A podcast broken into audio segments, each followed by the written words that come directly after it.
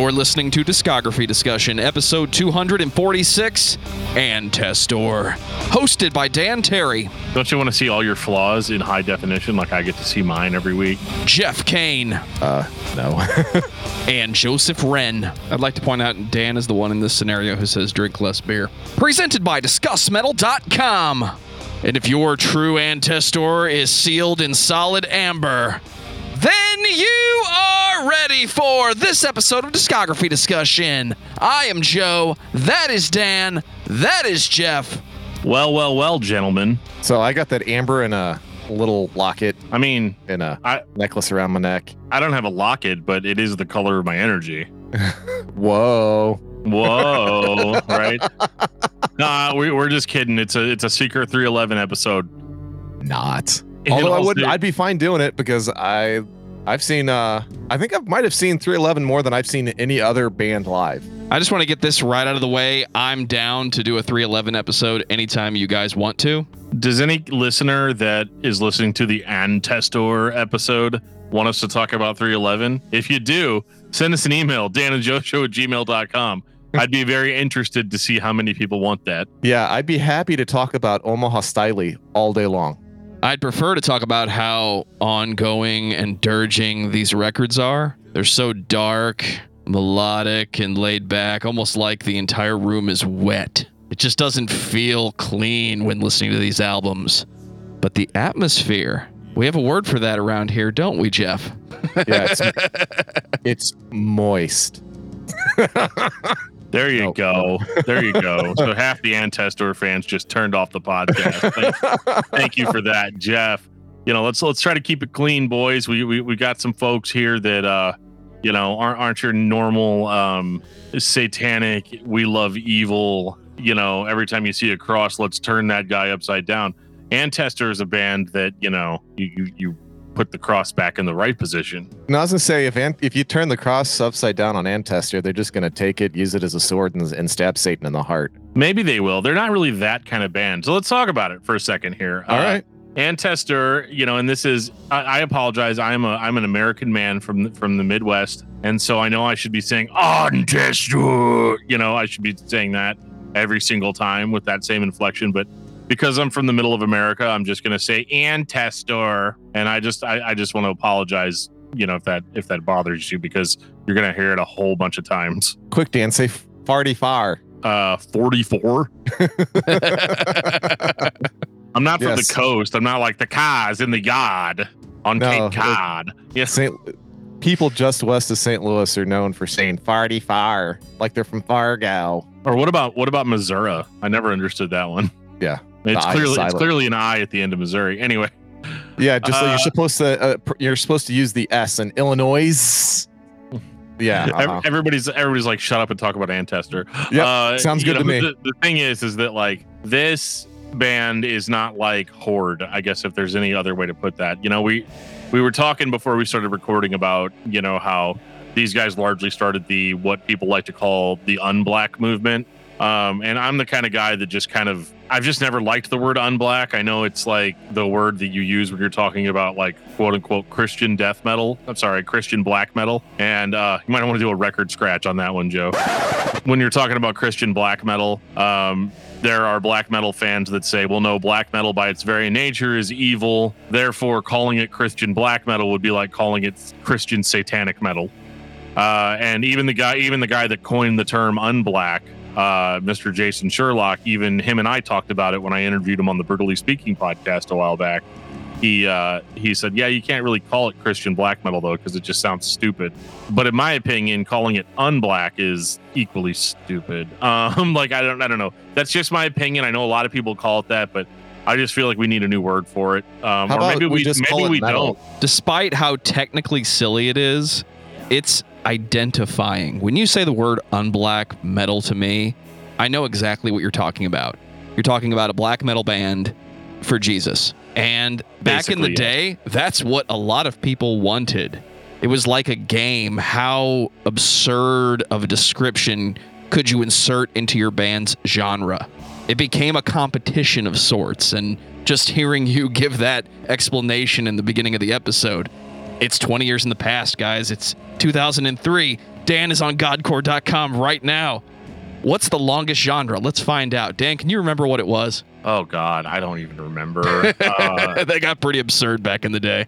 yeah, Yeah. I mean, there's there's uh, there's so many weird variants to this. I, I went through an entire I went through an entire period of my life where I only listened to like unblack metal, you know, and and and and stuff like that, like the most underground stuff. Like I, I killed Joe's ears. I'd be like, listen to this, and I'd I'd make him sit down in my car, and I'd I'd pop something in, and I would turn it all the way up, even though it sounded like it was recorded on like a like a Tonka like a Tonka tape recorder.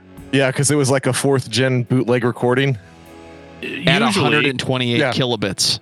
Yeah. So I even ripped it in lower in lower quality than I probably should have. That's funny. Uh, and like to get some of these bands' albums back in the day, you basically had to like find the band on like I don't know, like MySpace or even even like older than that, like be part of some unblack metal like message board. And like every dude on those message boards was an unblack band, i.e., like they recorded all of their own instruments, programmed the drums, uh, threw down some sweet Casio keyboard licks, and uh, screamed like a dying calf into a toy microphone. And that was for the longest time that was on black metal. And like i'm not gonna lie some of those bands were pretty rad but uh, most of them were not. You know if i can uh, there, there's another band we're gonna talk about that uh, i think's pretty rad that not everybody else probably thinks is pretty rad. But uh, we'll get to that you know on a Me. different episode. Yeah, I, I, I do want to say this real quick. The one thing that I do like, uh, and it's actually what I, I actually really enjoy about Christian metal in general, is taking something that's a negative and turning it turning it on its ear and uh, using it as a positive.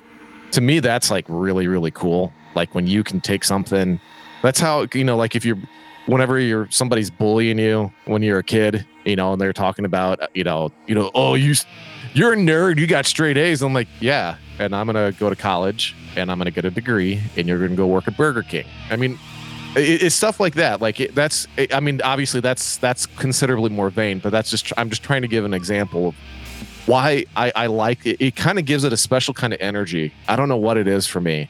Uh, I, I don't necessarily, you know, go out of my way uh, to listen to Christian metal. It seems like Christian metal finds me, and that's even before I started hanging out with, you know, you guys. It's it's because there's there's um, a lot of that. You know, I always feed off emotion um, when I'm listening to music. And for whatever reason, there's just like a special, you know, I don't like an extra pull at, at the strings in your soul uh, when I'm listening to a lot of Christian metal. Now, now there's good and bad Christian metal. I mean, we've already, well there's good and bad metal i think the the, Yes. the ratio of good to bad bands if you if you if you if you're looking purely at the percentage is about the same of good bands versus bad bands yeah, but I mean, I guess at the end of the day, you know, I'm more inclined to listen to Living Sacrifice than their secular counterparts, for example. So you're saying the stigma of the music being bad because it has this word in the title?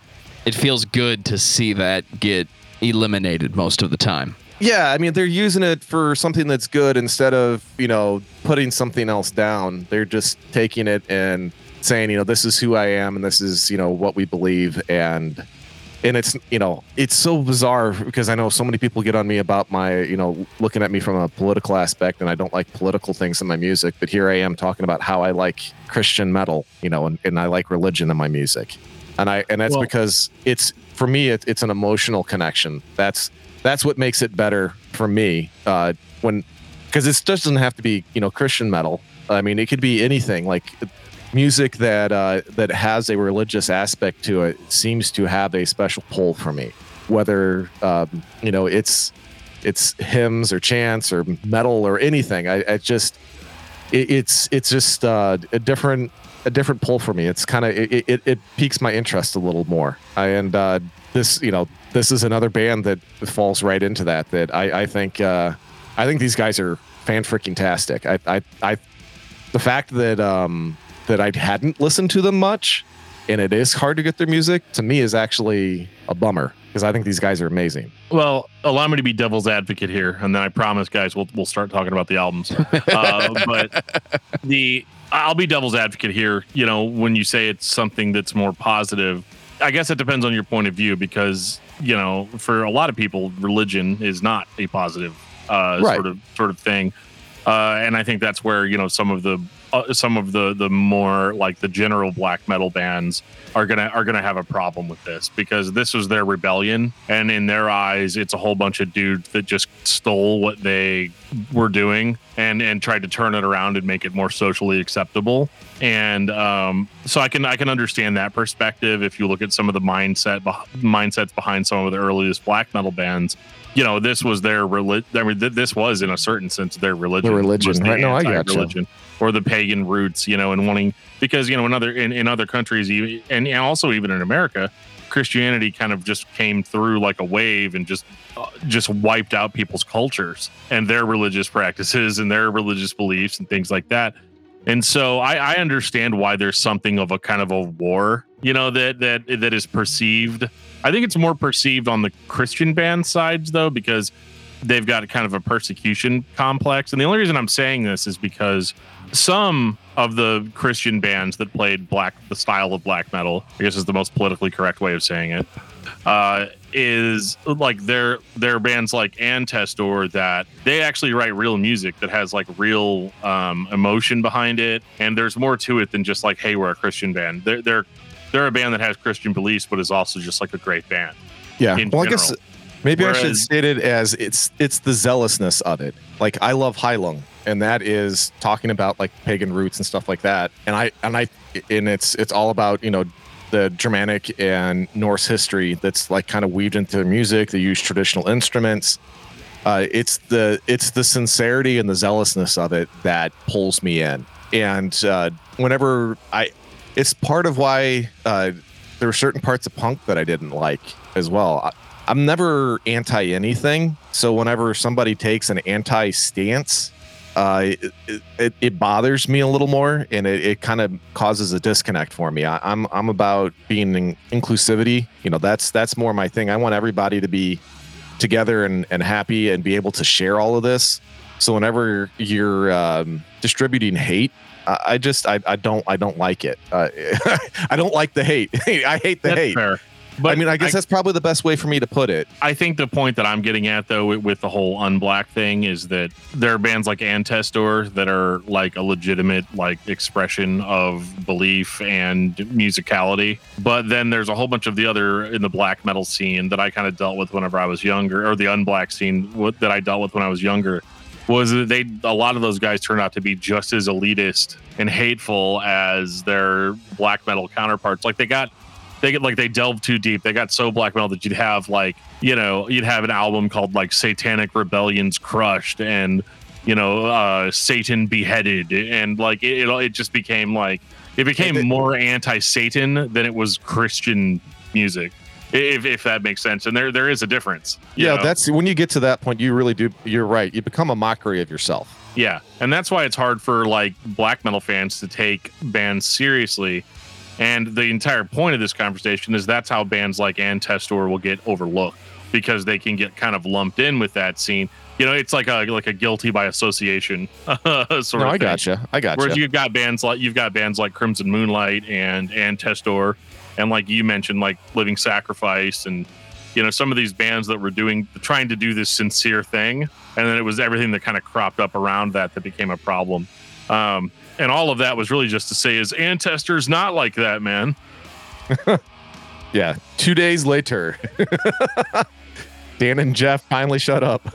well, before Dan and his cassettes subject Jeff and I to some old times cruelty, I'm going to take this time to say thank you to everyone for listening to the podcast. Thank you for listening and for subscribing. If you are not a subscriber, then you can find everything discography discussion at discussmetal.com. We are on Spotify, Apple and Google Podcasts, TuneIn Radio, Stitcher, iHeartRadio. So if you have an Amazon Echo or a Google Home, you have no excuse.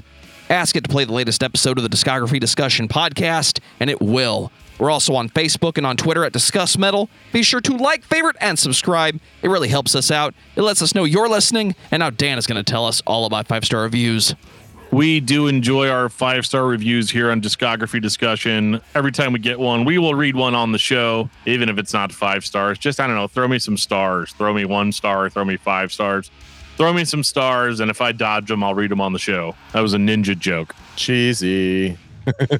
And I would like to take a minute to shout out our beloved patrons, the people that support us financially and really, in a lot of ways, are the reason we're still doing this. Uh, they, they've supported us far beyond anything that I would have ever expected.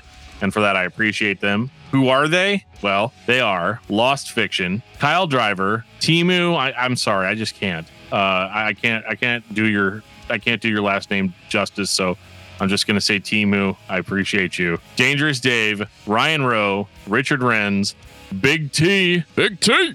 Brandon Miranda, Ken Zapla, Tantalize Fungins, Best name ever. Jeremy Prince, Josh Moser, David Brown, Samuel Woodward, Brian the Dean, it's me, comma, Brave, Lance Allagood, The King of Metal. Alexander, Patrick Asplund, and Jeffrey De Los Santos. The actual Mac.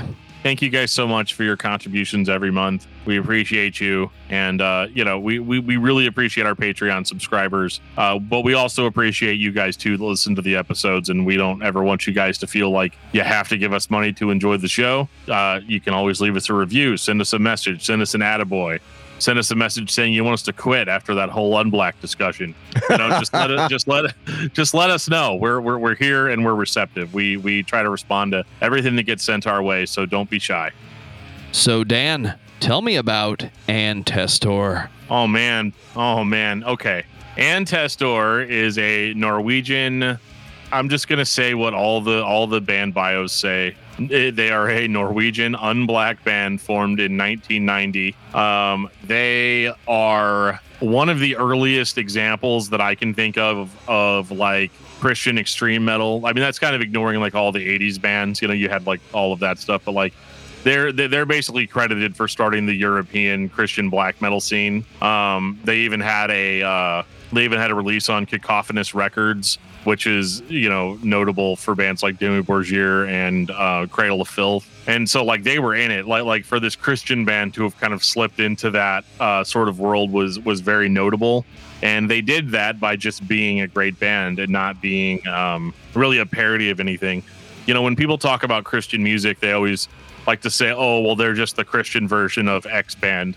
Um, I can't think of any other band that sounds like Antestor especially not in um, not in black metal, and and definitely not in the like kind of death doom origin that they sort of had. Uh, they they were wholly unique. The band actually calls themselves sorrow metal, um, and I think that's actually a pretty apt uh, description, considering the fact that like they're considering the fact that they are very sad most of the time uh, until we like start getting later on into their discography and they start getting significantly more aggressive.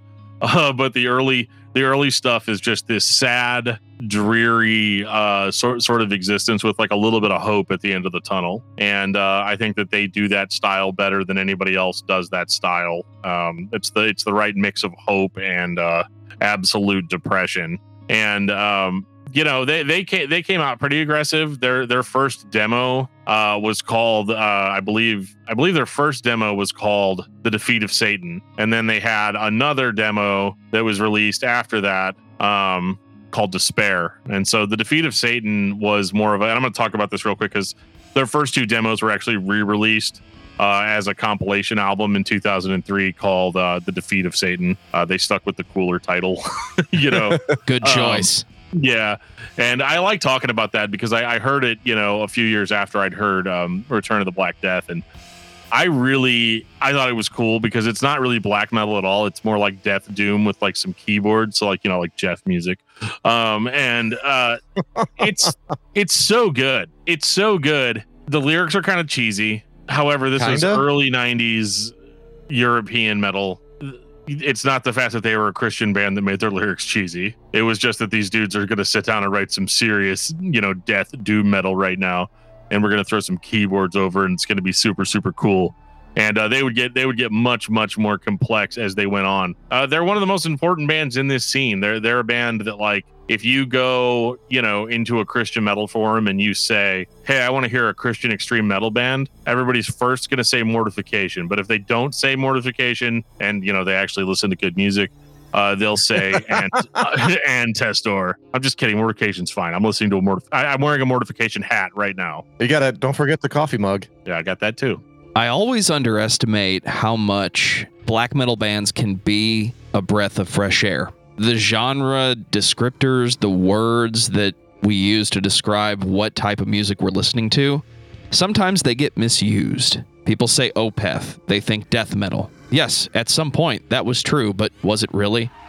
Not not really. It was prog metal with Cookie Monster vocals. So when I'm listening to Antestor, it's the almost complete opposite of the type of bands I listen to on a daily basis, but the genre doesn't really change. So it's the fall. It was Halloween a week ago, and this had the same kind of fall to winter vibe. It has that feeling of darkness and trying to make you a little uncomfortable in places. But if anything, I would describe the feeling listening to this band. It's similar to a band like Ghost, where I know it's not trying to be the greatest thing ever, but it's trying to use sounds to make me feel more comfortable than I should when I'm listening to the music that is behind it. When you said you think of this as like a breath of fresh air, uh, the first thing I started thinking of was like fall, and it's like the first like wintry mix, and the leaves are rotting, and there's mushrooms, and it's just you know that that stale like spore filled air. That's kind of what I think of, and then you, the whole like they're embracing that and and that's mainly because you got to have all of that before you can grow something. That's kind of how i look at it. And so i i, I actually really i i like these guys uh, way more than i thought they would. I thought i would because this is one that i didn't um this is one of the few times where i can say yep i don't know much about them going in uh and really really like it. Most of the time when i go in uh even though i like you know bands that kind of branch out when I, I the first go around when I listen to a fresh a fresh a fresh listen to a new band, I, I kind of give them a poo poo, you know, thumbs down right off the get go, and I was like, you gotta I gotta listen to you more to imp- improve upon what my perception is of you, and I did not have that feeling at all with these guys. Um, I could tell like the like the first album that they came out with, 1994. Uh, I could tell that you know production wasn't there yet. Um, you could you could definitely hear the chops. The chops were definitely there. Uh, I didn't. Uh, the vocalist was okay, not great. I actually like the second vocal, uh, the harsh vocals better. Uh, the second vocalist, uh, but that's just me. And Dan already knows that my fa- which one's my favorite album, so I can't really say anything on that. Jeff is going chronological on this discography, not necessarily in the order of official release. Can I say that? You can say Yeah. whatever you want, Joe. You edit the podcast. but no, Joe's right. I mean, that's that's exactly how it is. I mean, one was uh, we have an album that was released in '94 that got leaked in what was it like '97? They the different company like pressed 50 albums and then a ton Illegally, of bootleg- yeah. illegally and a ton of bootlegs kind of spawned out of that and uh, kind of like made this huge underground vibe for these guys and so people uh, really started paying attention and uh, but yeah it was a good album just uh, production quality needed some help Jeff really wants to talk about Martyrium, Yes, I do. 1994, 97, 99, 2000. I think this album was re-released multiple times. yeah, it's fine. Martyrium. Oh, I'm sorry. I thought Jeff was going to talk, but that's fine. I'll Oh, talk I'm gonna anyway. talk? Okay Oh no, Yeah. I'm talking It- now. No, you you lost it. There was a whole First pause. recorded, It's second now, released. I didn't hear buddy. Martyrium until I heard their later stuff. So I went into it being like, all right, here we go. Another black metal classic uh, from the boys in Norway. And uh, that's not what I got at all. I got this like slower kind of doom metal album. Although th- I will say that there are elements of black metal, or at least like roots of black metal in Martyrium. And um, honestly, like I think the vocals are superb on this record. They are so deep and and absolutely abrasive. It's like they're very dense. They're very dense vocals. And uh, and I love it. I, I love how deep they are. I love how cutting they are, and I like how easy the dude actually is to understand. Even though you're saying the production quality isn't quite there yet, for a for an early '90s release by a Christian heavy band from Norway, you know this sounds really really really good it doesn't sound as bad as like a uh, like a christian metal band from indonesia would sound uh you know around the same time but Agreed again we'll talk about that later uh this is one of those like really good. We talked about this in the in the Crimson Moonlight episode too. That like these guys kind of showed up on the level already. They had good enough. And yeah, it's not stellar production because some of their later stuff sounds really good, but this is like good enough to where you'd listen to it and you'd feel really justified if you're an underground metal fan. Uh, this is full of haunting, just oppressive riffs, riffs and atmosphere. It's not doom metal in the sense of like you're going to fall asleep listening to it. It's driving enough. I think there's actually a lot of diversity in the songwriting on this record where they'll kind of kind of put you to sleep with like a little with like a kind of a pretty like melodic section and then they'll move into like these kind of driving like power riffs. And i think that the riffs are kind of basic. They're absolutely not as basic as they were on the defeat of satan. Uh, they're, they're, they're much more complicated but like overall they just kind of chunk away at their own pace and that actually drives the atmosphere of the record home. Uh, I love the little tiny bits of black metal sort of sounding melodies that are in some of these songs too, usually in the intros. Uh, you can tell almost every song on Martyrium apart just because there's like a different, almost black metalish sort of melody playing at the very beginning of it. And then it kind of goes more into those like power riffs. I truly got some Black Sabbath vibes listening to this record. I think there's an alternate timeline or an alternate universe where heavy metal didn't change the way it did in the 70s with Judas Priest and the Motorhead influenced bands of the 80s and the 90s. I could see everyone locking into Black Sabbath and then 20 years later, this is what metal would sound like. I could see how you would take that blues influenced diminished style and turn it into this because it wasn't afraid to play slow but the atmosphere is there. The idea is there to create this reverb saturated sound space. It's like you're standing on a cabin porch in the middle of a snowstorm and there's no end in sight. And this record just brings you down. This is how you're going to feel for the next 45 minutes.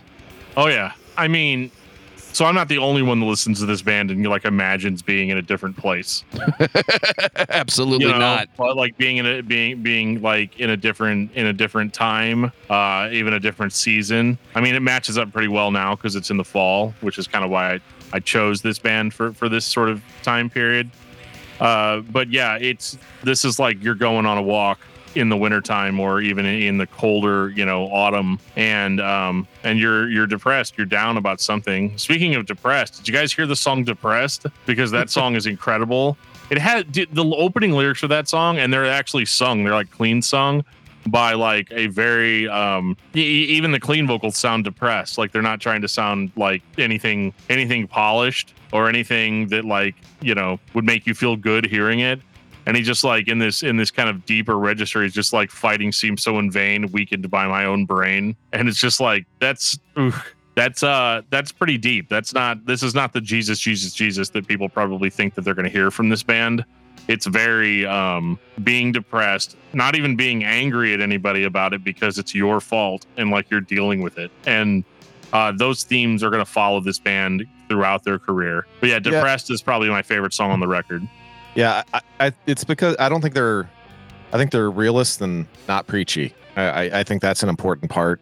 And you're you're right. Uh, you know, it's actually shockingly easy to understand what the dude's saying, which is kind of unusual for me to actually pay attention to that. But it's it's actually because it's actually it's easy to understand what what he's saying, which that doesn't normally happen with this type of band.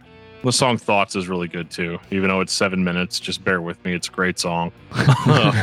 normally, normally I don't I don't like stuff like that. I mean, Martyrium's not afraid to mess with him. There's like at least like four like four songs that are above the six minute mark, and uh, you don't really notice it. You know, you, you get locked in with this album, and it's a great if it's the first album you've ever heard by this band, it's a great start. Um, if you started with the defeat of Satan, uh, you know, you might find that one to get a little bit boring at times, whereas Martyrium kind of has developed from those kind of demo tracks to to really pull the songs together in a way that works. Yeah, it's one of those things where um, you think, oh yeah, wow, they, they, were really good out of the gates, and then you realize, no, they had uh, been around for a long time. You know, toiled for four years. This track was hidden for several years. They had multiple demos. You know, before this, so th- by the time that this record does come out, they have an idea of what it is that they're looking to do. And uh, I think that's part of why it's such a good, like, quote unquote, you know, first album is because they already have kind of figured out a direction that they're wanting to go with it.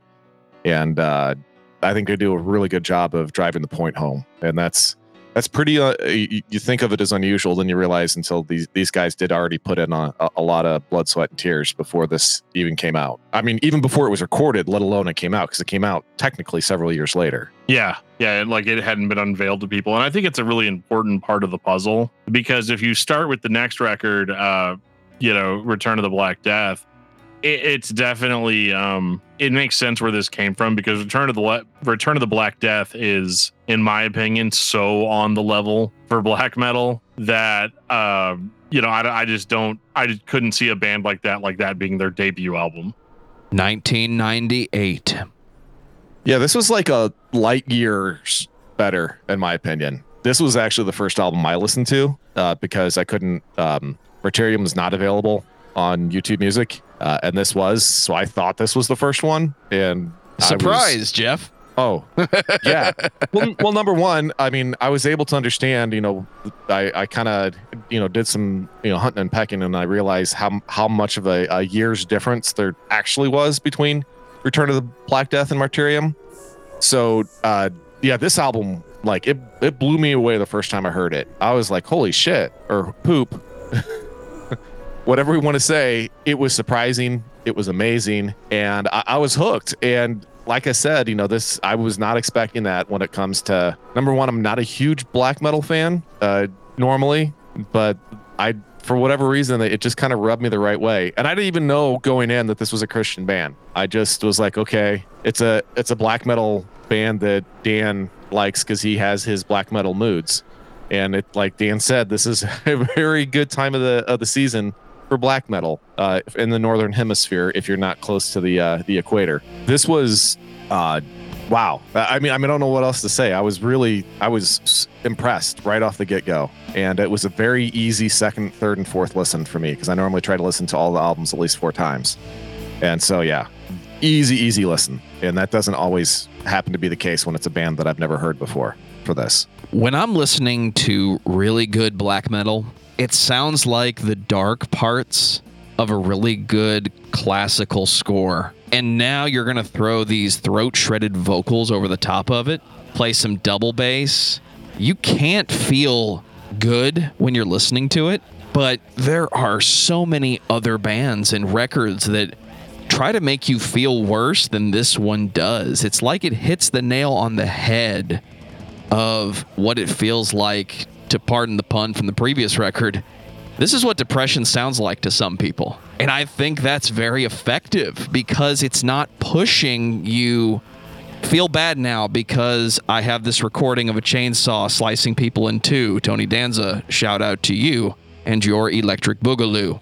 This is if you sit on your porch right now and stare out at the woods and the snow is coming down and the moon is full, how do you feel? Did I mention it's cold outside?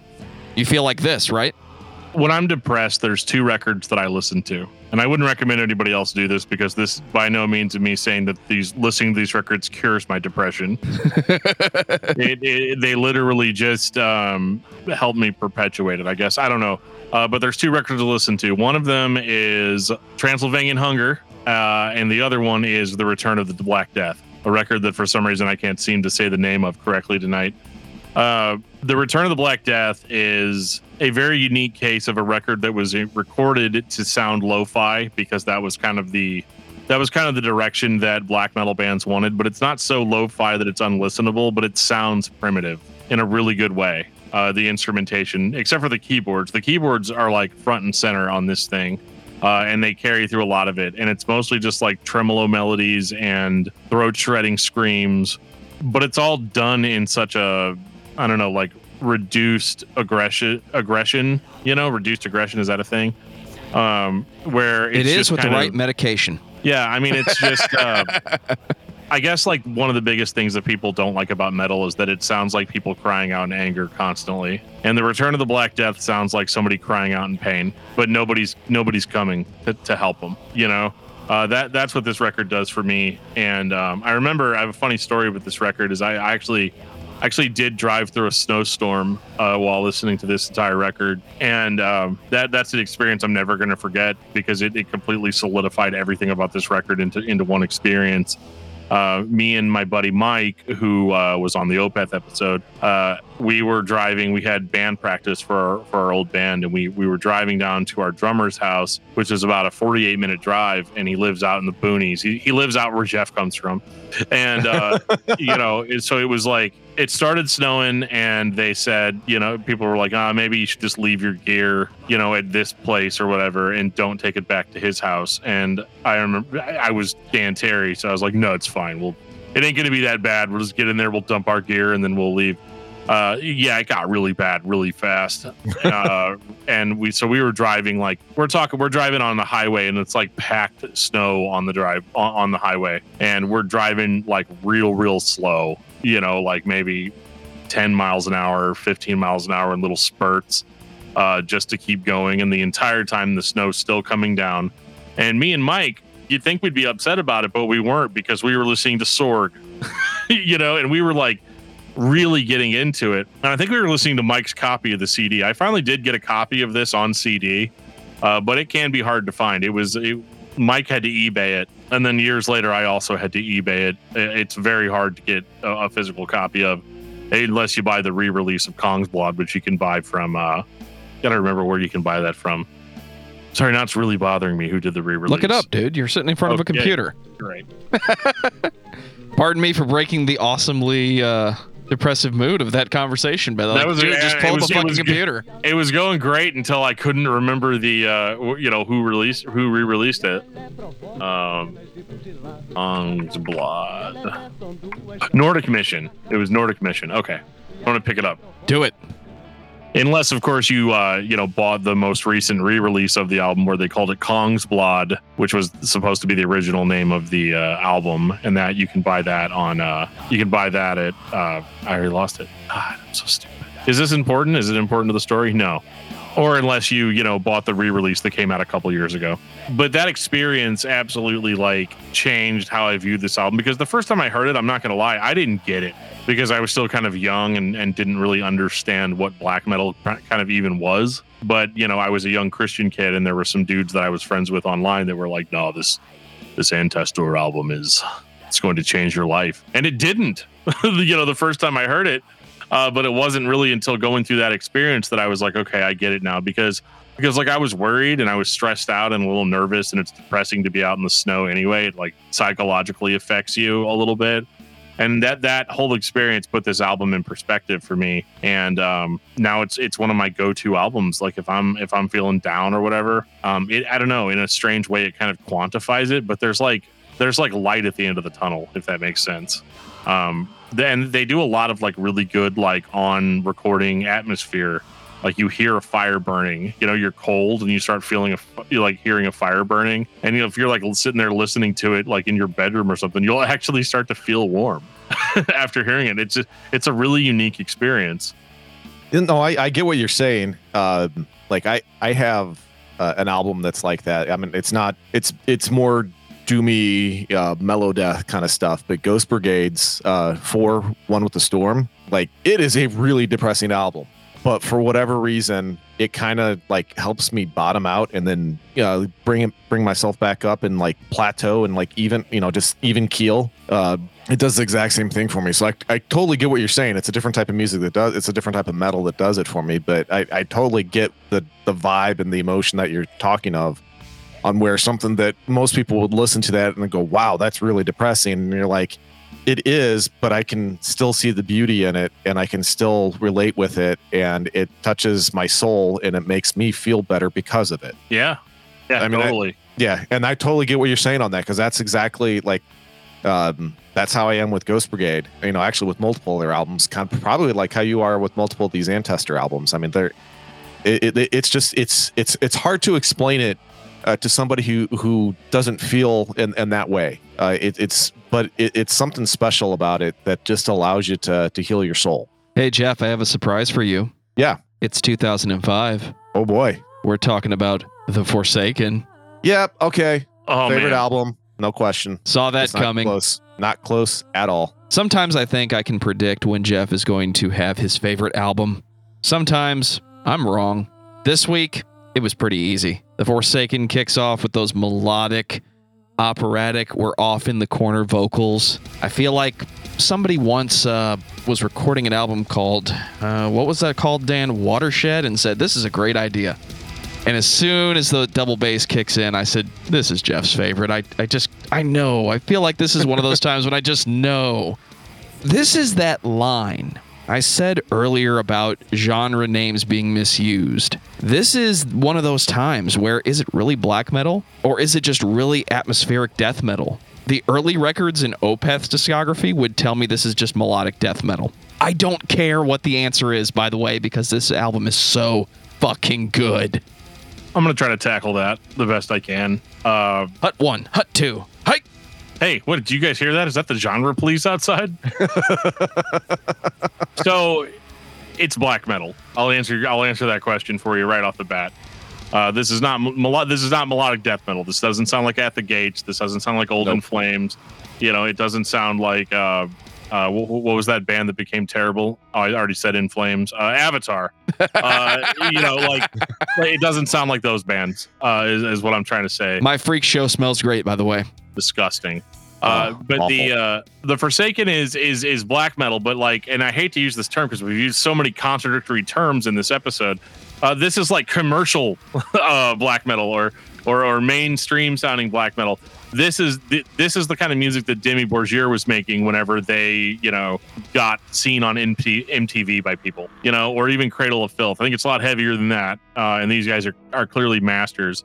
Um, what's interesting to me about the Forsaken is how positive it sounds overall in comparison to the entire rest of Antestor's discography. Yes. Um, it- so like y- you almost have to think of it this way: the Return of the Black Death was like the night before, and the Forsaken is when you wake up the next morning with a fresh perspective. Because like in the Return of the Black Death, you're laying there dying in the snow. And then you actually wake up the next morning and you suddenly have like a sled and an entire dog team, and you're like flying across that ice and the sun shining. It's still cold outside, you know, it's still intense, it's still in your face, but you're you're out to conquer it now. This is like the second half of the movie Iron Will. Yeah, you're, you're you're about to go out and conquer what what the source of the problem is, right? I mean, it's it's the devil, right? Uh, but like anyway, you, you're you're out to like to, to fix it, or you're feeling better. And it's not that this it's not that this album isn't depressing. I mean, you've got songs like Betrayed, uh, Via Dolorosa, Via Dolorosa, um, The Crown I Carry. Um, there and As I Die, obviously. But like, I mean, so I mean, it still has that sort of like sorrow metal feel. But this is a this is a album where the step up in production cannot be ignored. Uh, this is literally they've been this like really cool kind of underground gem. They don't sound as good as a band with a budget, you know, but they sound good. Their material's good. Their ideas are good. They're fan- they even beautiful. Uh, and then you get to the Forsaken, and like suddenly there's a budget and th- there, there's multiple takes and everything sounds as clear as crystal. Now there's a lot of black metal purists out there that are going to say that's not good. no, no, no, no, no, no. You go back to what you guys were doing on the Return of the Black Death. That's that's real black metal. And then you tell them it's Christian black metal and they stab you in the heart. But like it is th- this is purely how you want to look at it. If you want my personal opinion, I guess that's probably why you're listening to this. Um, I think it's fantastic. I think this is this is a vision realized in a way that I think that the band was just incapable of before. You've got a different vocalist on this one. Um, he actually used to sing for a band called, and I'm going to say this totally wrong, but here we go. It's Vaakevandring. I'm going to let uh, you they- have it.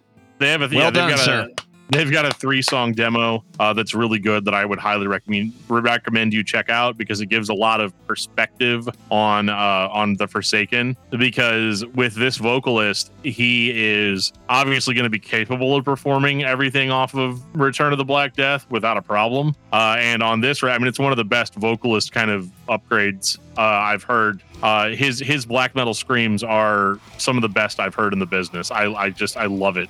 I even love the weird cleans he throws in, like in Rites of Death. Like it, it sounds so goofy, but it sounds so good. He's like he's like transfer life into what's dead, the act of human playing God. like it's uh and then of course that amazing guitar solo that plays afterwards that's like really bouncy and happy and weird and you like forget you're listening to Antestor for a second it's just it's so good old times cruelty buddy and i used to play that on a radio station just to freak people out uh, late at night um, we'd be like, yeah, guys, here's POD. Now here's Project 86. Now here's Old Times Cruelty by Antestor you guys still awake? And then people would call and request it, be like, dude, that was actually really good. Can I, I want to hear, hear, more stuff like that. Well, um, the other thing I wanted to point out, uh, and I actually liked the the kind of the dichotomy of it was uh, the Anne Marie Edvardson, Edvardsen, but however you want to say it. Uh, I really liked her her vocals on this too. Yes, uh, yes. A, a, lot. Like I was. Uh, this was like so chill. Like this is what I would. This is the type of music that I listen to. At, you know, at a camp campfire. Not really a campfire, but you know, a fire pit in my backyard uh, with a nice beer in hand, and just kind of exhale out the uh, the week's troubles. That's that's the that's what this album is for me. Like I, I this was such an easy listen. Three of their four albums for me are actually really really easy listens. This one, no question, is going to stay in the rotation uh, for me as somebody who hadn't listened to them before. This was, oh gosh, I can't believe how much I I enjoyed it. In being pleasantly surprised like that, it, you kind of get jaded in this job. You know, you, you kind of you listen to so much music, you go through so many different things it, it's hard to be pleasantly surprised because you kind of expect you kind of expect everything that's coming your way. Nothing really surprises you anymore. And this was so good. And I, I think you're right. That hint of positivity that's mixed in with this, I think is really is what just made it turn the corner for me and really just made it that much more special. Uh, is the fact that uh, they took something that had been existing and as a it was the typical you know formulaic approach and they took and they took it and they put a spin on it and uh, they kind of just said you know what? This is how we envision it. This is this is how we think it should be. And it's great. Uh, and it's this is a must listen for anybody and everybody. Even the uh, the black metal elitists need to put their crowns of thorns aside and uh, the crowns they carry? Yes.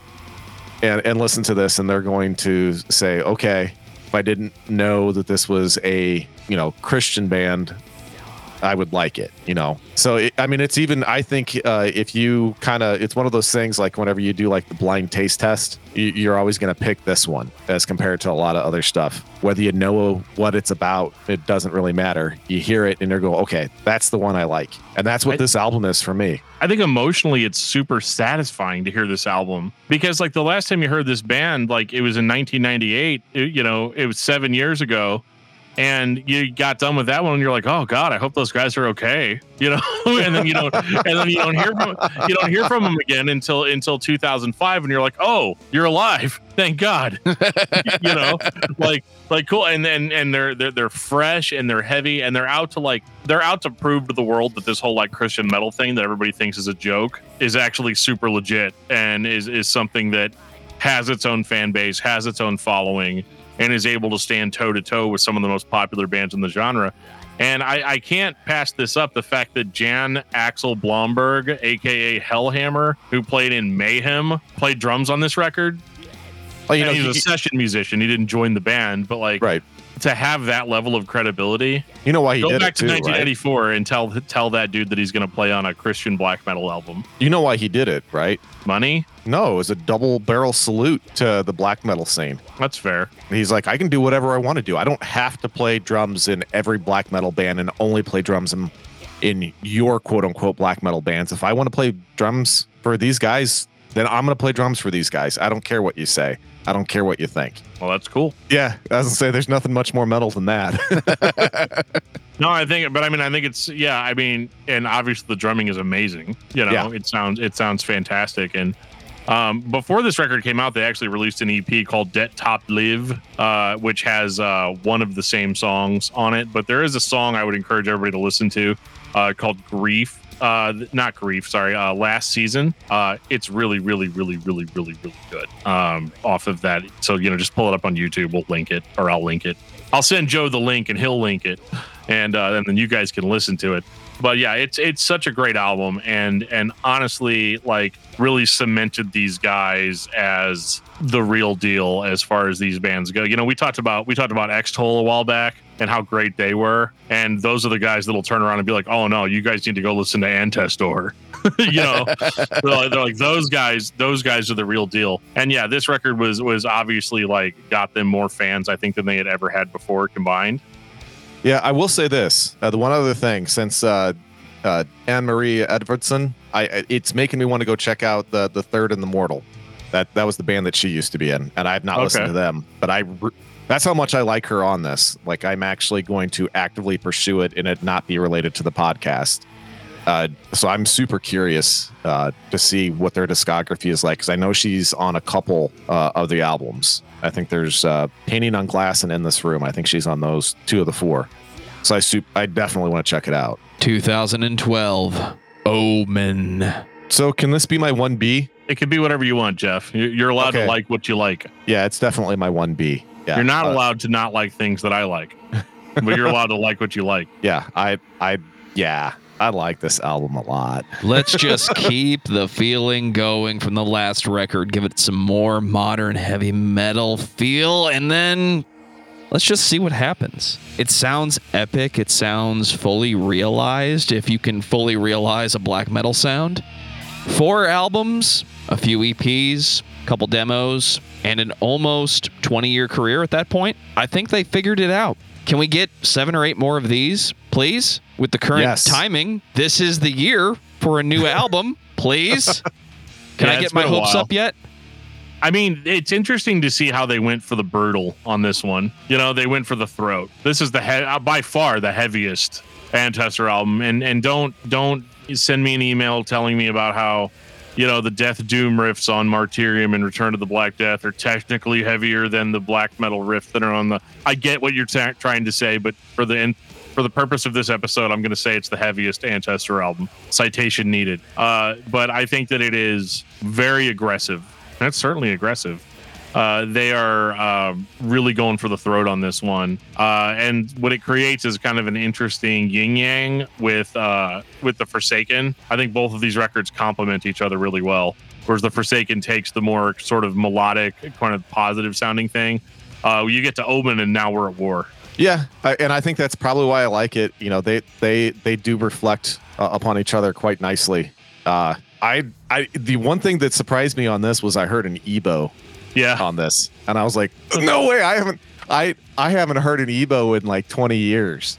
And i was like you gotta be kidding me that's on here? That's awesome. Hey jeff there's an EBow on this album. I know i know. I remember trying to play with one and it was such a pain in the patootie. I didn't care for it. I wasn't patient enough. But yeah i thought it was cool. Yeah i think this this absolutely is is is insane. And it's funny too because like they, they when you if you ask them and yes, if this you know was a black metal record, they'd say no. They'd say black metal's dead. You know, and that there's you know, we're we're just extreme metal now. Uh, and I think that that is actually kind of true here. I think I think primarily it's based in black metal.